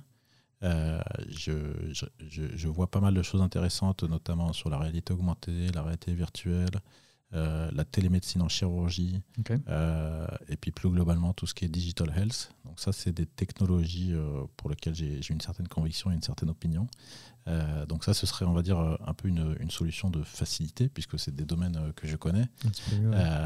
après, on en, tu, vois, on en parlait tout à l'heure, je pense que autour de la connexion, il y a des choses à faire autour de la connexion entre le patient et le praticien et autour de la santé mentale. Là, c'est un peu deux pistes là que je vois qui sont en train d'émerger euh, avec des solutions connectées justement mhm. euh, qui, font effet, de levier du digital pour euh, bah, avoir une logique un petit peu plus simple plutôt que bah, le patient qui va faire 4 heures de route pour voir un praticien pendant 10 minutes et puis ensuite repartir et puis pas avoir de nouvelles pendant 6 mois. Donc là, il y a, voilà, faire le lien entre le patient et, le praticien et l'institution de santé, ça c'est un, domaine, je sens, où il y a, il y a beaucoup d'opportunités avec la technologie. Euh, et, après, est-ce que les business models y suivent derrière? C'est toujours une grosse question. Parce que c'est une épiphanie que j'ai eue euh, pareil euh, hier soir en préparant cet épisode. C'est que j'étais en train de me dire que finalement, bah, la medtech, même si c'est un peu plus dur que par exemple la, la e-santé, c'est on va dire les business models ils sont plus clairs quoi. C'est que bon, là toi tu fais un robot, tu fais un device, tu le vends, tu sais à peu près à qui tu vas le vendre quoi. C'est beaucoup plus compliqué quand tu es sur la digital LS, des choses comme ça où tu tu as, des business models qui sont un peu alambiqués. Tout le monde veut travailler avec les assurances, mais c'est galère. Le remboursement, bah, on n'y est pas encore totalement et ça, ça avance pas assez vite. Je sais pas si tu as. Ouais, non, mais, oui, alors, en tout cas, typiquement, c'est un domaine que je maîtrise beaucoup moins bien. Donc, effectivement, on est plus sûr de la vente de services, donc avec, euh, avec un business model euh, qui est complètement différent euh, et qui, je pense, effectivement, est, en train de, est en train de changer, hein, tout simplement. Et même y compris, nous, dans la medtech, le business model, il est en train de changer. On est en train d'évoluer euh, d'une vente de capital equipment vers une vente plus ou moins de services. Euh, parce que euh, aujourd'hui, il ne faut pas se le cacher, les robots chirurgicaux, c'est un investissement assez important pour les hôpitaux. Et donc, et, donc il y a des logiques à être plus dans des offres où donc il y, a plusieurs types d'offres possibles, hein, mais il y a du leasing, du pay-per-use, de la location, de la location avec option d'achat. Donc, on est en train de shifter un petit peu de ce modèle avec une grosse acquisition euh, mhm. upfront vers en fait quelque chose qui va être plutôt payé par mois à l'usage ou selon les modèles. Et donc je pense que ça, c'est effectivement l'autre modèle de service dans le digital health. Et, et ça, ça, typiquement, ça fait partie euh, des gros challenges si, si, tu, si tu te lances toi, Meriadec. dans, dans, la medtech. Mais en tout cas, bah, ça, c'est à chaque fois que je fais des épisodes comme ça, ça me donne envie d'en refaire d'autres parce que là, il y a des thématiques. Là, là, je vois bien une table ronde justement sur cette thématique très précise du business model dans la medtech. Donc euh, peut-être que je te solliciterai euh, prochainement pour ces thématiques-là. Une autre une question, bon, un peu pareil, là, je t'ai demandé, je t'ai posé la question de savoir quelle boîte tu aimerais lancer. Si on sort un petit peu du cadre, quel métier tu aimerais essayer? Ah bah là, tu vois, on en parlait tout à l'heure, moi, ce que je kiffe là en ce moment, c'est le son. Ok. Parce que j'ai lancé mon, podcast là. C'est vrai qu'on n'en a pas euh, parlé. Voilà, je suis, je c'est, quoi le, nom déjà? Less Invasive Podcast. Ok. Et donc, euh, c'est un podcast dédié à, éduquer sur la chirurgie mini-invasive et les traitements mini-invasifs, et puis toutes les technologies d'assistance au bloc opératoire et en radiologie, qui sont la robotique, la navigation, la réalité augmentée, la réalité virtuelle, l'intelligence artificielle, et tout ce qui est autour de la data et, et fait de levier avec l'intelligence artificielle. Et en fait, je découvre, hein, c'est un métier que je découvre avec euh, tous les aspects d'enregistrement, euh, les aspects de production, les aspects de communication, de promotion. Et, euh, mm, autant la vidéo, je suis également convaincu que c'est le média du futur. Donc l'audio et la vidéo, pour moi, c'est deux mmh. métiers du futur. Donc c'est pour ça que je m'investis personnellement là-dedans. En tout cas, j'essaie de, de, grandir là-dedans. La vidéo, je suis pas extrêmement à l'aise, mais en tout cas, l'audio, euh, il y, a un format que tu connais bien, hein, qui est un format que je trouve euh, assez intime en fait dans la relation entre, euh, entre celui qui parle et celui qui écoute. Et, donc j'apprécie beaucoup. Et là, c'est vraiment quelque chose que je découvre avec ta table de mixage et là, les deux, les deux magnifiques micros. Et, c'est quelque chose que j'ai envie d'explorer. Complètement. Mais tu sais que la vidéo, est, en fait, elle revient au galop. Pas elle revient galop, mais j'ai observé un truc très drôle, c'est que Spotify, qui était normalement initialement uniquement sur l'audio, ils viennent d'intégrer euh, la vidéo comme, euh, euh, sur YouTube. Ah ouais, j'ai pas vu ça. Bah c'est sur, sur la nouvelle mise à jour et j'ai trouvé ça très étonnant. Donc c'est drôle de voir aussi que, bah, les gens consomment par exemple du, podcast en vidéo. Bon, moi le premier par exemple sur les, sur les podcasts anglophones, pour mieux me concentrer, bah, j'aurais tendance à, j'ai tendance à préférer le voir en direct. Comme ça, je sais pas, tu vois les mimiques, tu, tu te mhm. remets dans, dans, la situation. Quoi. Et eh bah écoute, le, le, le guest, l'invité, et que j'ai fait euh, juste vendredi dernier. Je lui ai envoyé l'épisode euh, dans tous les formats et il m'a dit bah, je vais regarder sur YouTube. Bah oui, bah c'est ça. Et je pense aussi qu'il y, a une, il y a une différence générationnelle. Je pense si on parle vraiment purement statistique euh, podcast, c'est qu'on observe bah, en YouTube, c'est un peu plus, peut-être un public un peu plus âgé. J'ai peut-être constaté ça parce que c'est une plateforme qui est plus connue. Je sais que bon, la génération de mes parents, ils connaissent pas du tout le podcast. Par contre, YouTube, bah, ils connaissent. Donc je pense qu'aussi il y, a ça, il y a une forme de segmentation, euh, segmentation générationnelle, si je peux dire ça comme ça. Euh, une question que j'aime beaucoup aussi poser à mes invités là, sur, sur ces questions de fin, ça, me permet aussi de m'ouvrir à d'autres thématiques. Est-ce qu'il y a un domaine sur lequel, bah oui, de toute façon tu viens de répondre à la question, j'allais, je suis bête, j'allais poser la question de, savoir est-ce qu'il y a un domaine sur lequel tu es en train de monter en compétence. Donc euh, bah, tu l'as dit, c'est, tout ce qui est audio. Là. Moi, je, je, suis vraiment convaincu que il y a une opportunité pour les entreprises aujourd'hui de créer leurs propres euh, médias. Euh, et, ça, on l'a vu dans les. En tout cas, moi, je l'ai observé en robotique chirurgicale dans certains pionniers qui ont, qui ont choisi cette voie et qui sont aujourd'hui euh, leaders sur le marché, qui n'est pas le device, mais en tout cas le, marché du recrutement, uniquement parce qu'ils ont fait le choix de créer leurs propres médias. Et donc, ça, je suis vraiment persuadé que à la fois sur l'audio, donc le podcast est un format, puis il y a aussi le live, je pense, qui est très important. Euh, et sur la vidéo, euh, on est en train de basculer d'un mode où euh, bah, les entreprises envoient leur communiqué de presse à toute une flopée de journalistes, presse, radio, TV, et puis en espérant qu'il y en a quelques un ou deux qui vont le, récupérer au vol et qui, vont faire des demandes d'interview. Et, et, puis en fait, euh, c'est quand même plus efficace d'être soi-même euh, son propre média et puis de euh, own the narrative, c'est-à-dire posséder, posséder la narration, être soi-même aux manettes de la narration. Et c'est pas, pas ni l'un ni l'autre, hein, c'est pas, c'est pas exclusif, mais c'est largement complémentaire. Ce que j'observe peut-être, si, on va dire, si je mets un petit au-là là-dessus, c'est que les boîtes qui réussissent avec leurs propres leur propre médias et ils gardent comme une forme de neutralité sur leurs médias. Donc, euh, je prenais l'exemple de, Bonne Gueule, par exemple, c'est que pour, voilà, pour une marque de vêtements, pendant des années, ils ont présenté toutes les marques ils continuent à le faire. Alors voilà, ils parlent quasiment jamais de, leur boîte à eux. Et en fait, de, façon dérivée, bah, les gens savent ce qu'ils font et donc forcément, ils ont confiance en eux, ils ont encore plus confiance en eux quand ils parlent des autres. Mais ça, je suis, ça, je suis 100%, d'accord. C'est-à-dire qu'effectivement, il faut apporter de la valeur, il faut éduquer, il faut informer, il faut inspirer.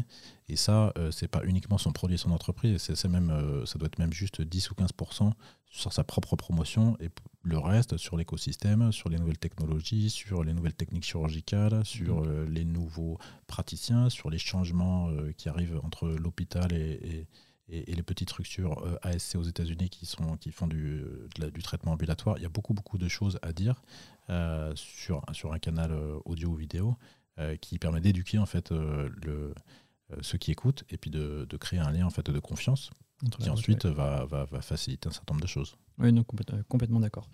Et euh, forcément, sur ce, type, euh, sur ce type de podcast, on ne peut pas finir sans ce genre de, questions. Est-ce que tu as un conseil concret pour les auditeurs qui nous écoutent et qui voudraient entreprendre euh, dans la health tech? Et peut-être plus particulièrement dans la medtech et encore plus particulièrement dans la robotique chirurgicale? Bah, contactez-moi. non, je pense Non, que. vrai, ouais, ouais. c'est- En fait, euh, en fait, il y a beaucoup de gens qui sont passés par là. Moi, mais plein d'autres euh, qui ont réussi et qui ont fait, euh, qui ont fait des, très beaux parcours. Tu as cité tout à l'heure euh, David Comartin, il y a d'autres personnes, à nos doigts chez Moon Surgical. Il y, a, il y a énormément, énormément de gens qui ont fait ce, travail. Et, donc, en fait, on apprend peut-être 100 fois plus vite en écoutant quelqu'un exprimer et raconter son histoire et les enseignements qu'il a tirés plutôt qu'en lisant des bouquins ou en essayant d'apprendre des théories sur le management ou sur euh, la levée de fonds ou sur un certain nombre de choses. Il y a- on est quand même sur euh, un fonctionnement qui est, euh, qui, à la base qui est de l'humain et donc l'apprentissage il se fait quand même assez beaucoup plus rapidement par, directement par l'humain. C'est- bah, ça rejoint en fait un, si tu veux, un petit peu la thématique du voyage, c'est-à-dire que on apprend aussi quand on, quand, quand on va chez les autres des- de leurs propres expériences de vie, même si c'est dans un autre pays, une, une autre culture, on est finalement tous des êtres humains avec les mêmes problématiques Ça me dans penser le à, quotidien. une- quoi. à Invivox. Tu connais Ah ouais, tout à fait, tout à fait. Avec euh, Julien. Delpech, bah voilà, là, il- ça. super épisode, je le, je le conseille. Je sais pas quel numéro c'est là, je peux pas faire la promotion, Je mais crois le numéro euh, 21, 20, 21. Je, je remettrai en, en description. Mais oui, c'est ça. Bah, il a très bien compris que le lien, il y a un lien à faire. Quoi. Bah, justement, c'est ça. Il, il est parti sur cette idée du, du compagnonnage, on va dire, euh, médical. Et c'est une excellente idée, en effet, d'avoir le contact. Et on va dire que le podcast, c'est un peu une opportunité de, bah, de, de discuter avec la personne par personne interposée. Complètement, c'est effectivement ça, c'est euh, être assis à côté, écouter une conversation et, euh, en tirer des enseignements. C'est vraiment euh, moi ce que j'ai découvert en, en commençant. J'ai écouté assez tardivement les podcasts, hein, c'était il, y a- il y a- il y a 7 ou 8 mois. Et des podcasts très spécialisés, effectivement, MedTech, Product Development, Market Access, développement de start-up. Et, j'ai vraiment appris énormément de choses juste en écoutant d'autres expériences d'autres personnes. Mm, C'est ce que j'ai remarqué. Si je peux donner mon expérience, c'est que j'avais tendance à vouloir construire des, interviews avec des questions très précises, très pointues. Mais finalement, je me rends compte qu'on apporte peut-être des fois plus de valeur juste sur une discussion parce qu'on rentre encore plus en profondeur qu'en posant des questions très précises. Voilà, c'est un peu, un peu ce que j'ai observé. Et dernière question, euh, c'est la nouvelle question que, que je pose maintenant. C'est depuis mon épisode avec, euh, avec Emmanuel Bilbao de, de Pozos. C'est de savoir, est-ce qu'il y a une question que tu aurais aimé que je te pose lors de cet épisode? Waouh, est-ce qu'il y a une question que j'aurais aimé que je te pose? Ça, c'est hyper, euh, hyper un peu spirituel, là. mais du coup, il m'avait retourné la question, Emmanuel Bilbao. Donc, euh, il m'avait dit, euh, voilà, plutôt qu'est-ce que tu avais pris Il m'a demandé. Non, moi, je, moi euh, je, tu vois, j'arrive sur ce podcast avec une démarche d'ouverture, et donc en fait, toutes les questions sont bonnes à prendre. Et donc, il y a pas de, j'ai pas d'attente. euh, J'y arrive avec euh, vraiment l'horizon des possibles et euh, une ouverture totale. Et donc, j'ai pas, en fait, j'ai aucune attente particulière vis-à-vis de toi, si ce n'est justement ce que tu dis, c'est-à-dire d'être dans une logique de conversation. On va pouvoir euh, bah, peut-être dériver un petit peu du fil conducteur, mais aller sur les sujets qui, euh, nous- en gros, nous intéressent tous les deux et qui donc potentiellement intéressent les gens qui écoutent. Ouais, complètement. Je pense qu'on a réussi. J'espère que ça aura intéressé nos éditeurs. En tout cas, merci beaucoup, Lucien, parce que tu m'as fait confiance. C'était la première fois qu'on faisait euh, un épisode en physique avec euh, tout le matériel. Il y aura aussi la version vidéo. On peut faire coucou à la caméra qui est là-bas. Donc, euh, les personnes pourront voir à quoi ça ressemble. Vraiment, merci beaucoup pour ta confiance. Et Merci puis, à bah, toi. on va regarder ce qui se passe chez Quantum.